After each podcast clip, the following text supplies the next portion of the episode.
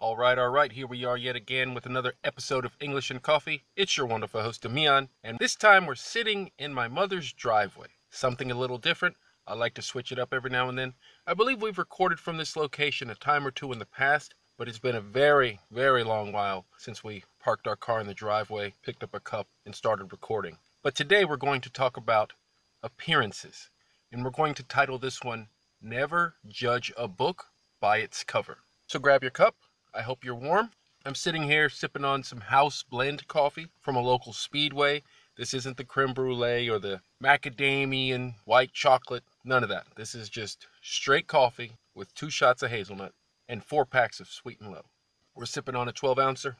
Let's get into it.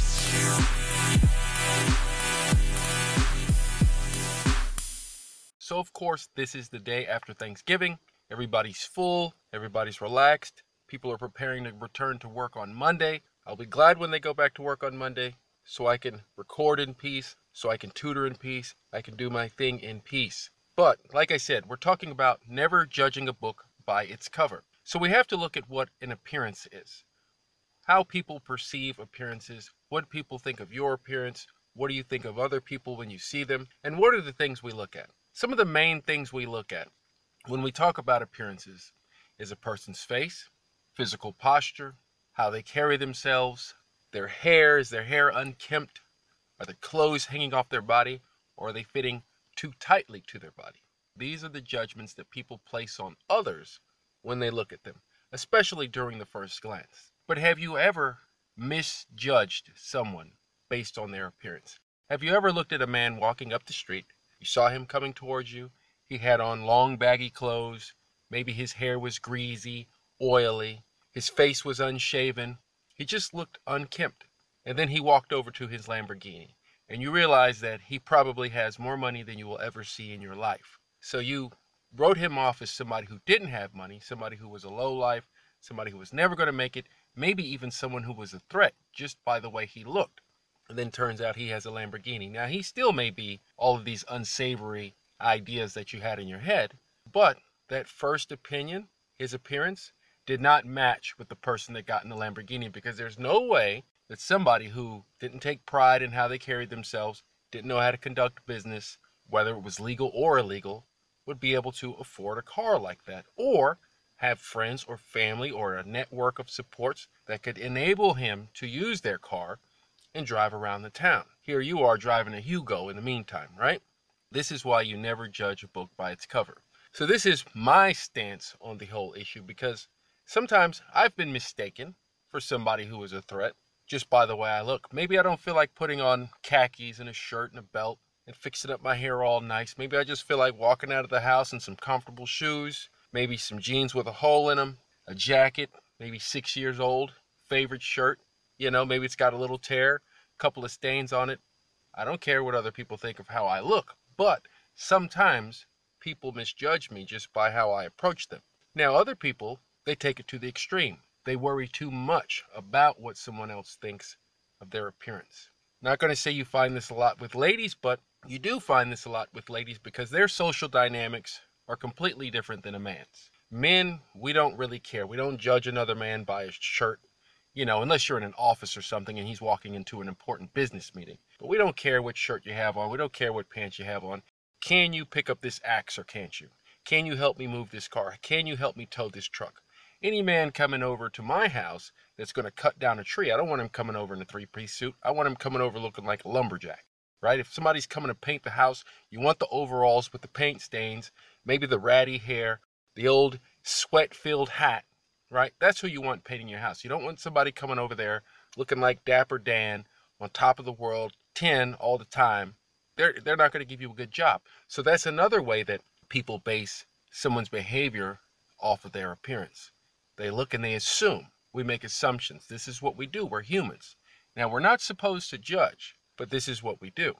So sometimes we get it right, sometimes we get it wrong. Sometimes when you see that person walking up the street and they look like a thug, dreadlocks down to the floor, or maybe tattoos all over their face, tattoos on the neck, sometimes that really is the bad guy. But sometimes it's not. Sometimes these can be some of the sweetest, most gentle people you will ever meet.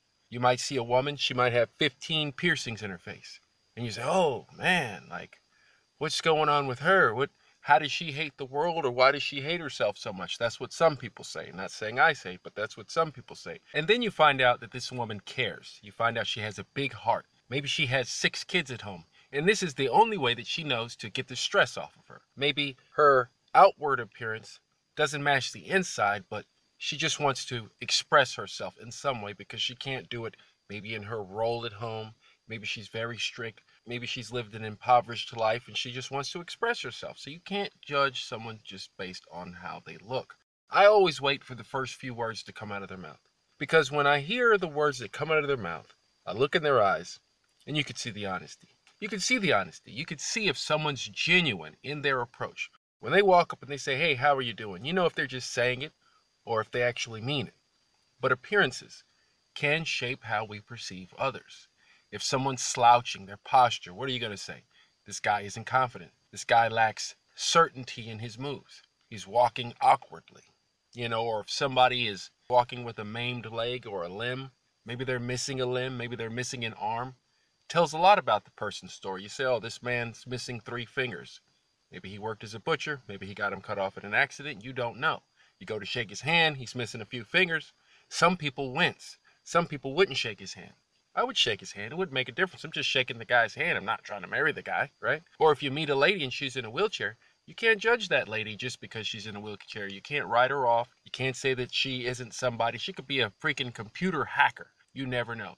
She could be the president of a company. She could be anything in the world. But if you just take her off of the first appearance, just off of how she looks, her physical disposition at that time and place, you're going to miss out on so many opportunities in life.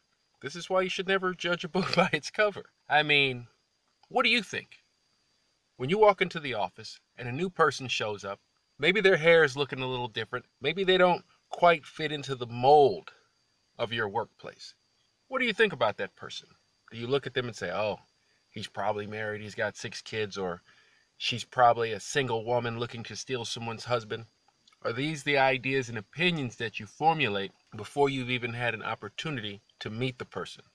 Is this how it works? Is this what people do? Do we judge first and ask questions later? Think about that. Let's take a sip and we'll be right back.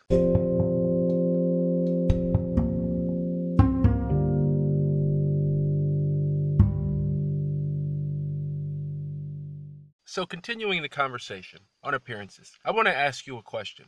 Have you ever turned someone away that was very close to you just because they had a change in their appearance. Maybe when they first met you, the first few years you dealt with this person, engaged with this individual, they were well dressed, well mannered.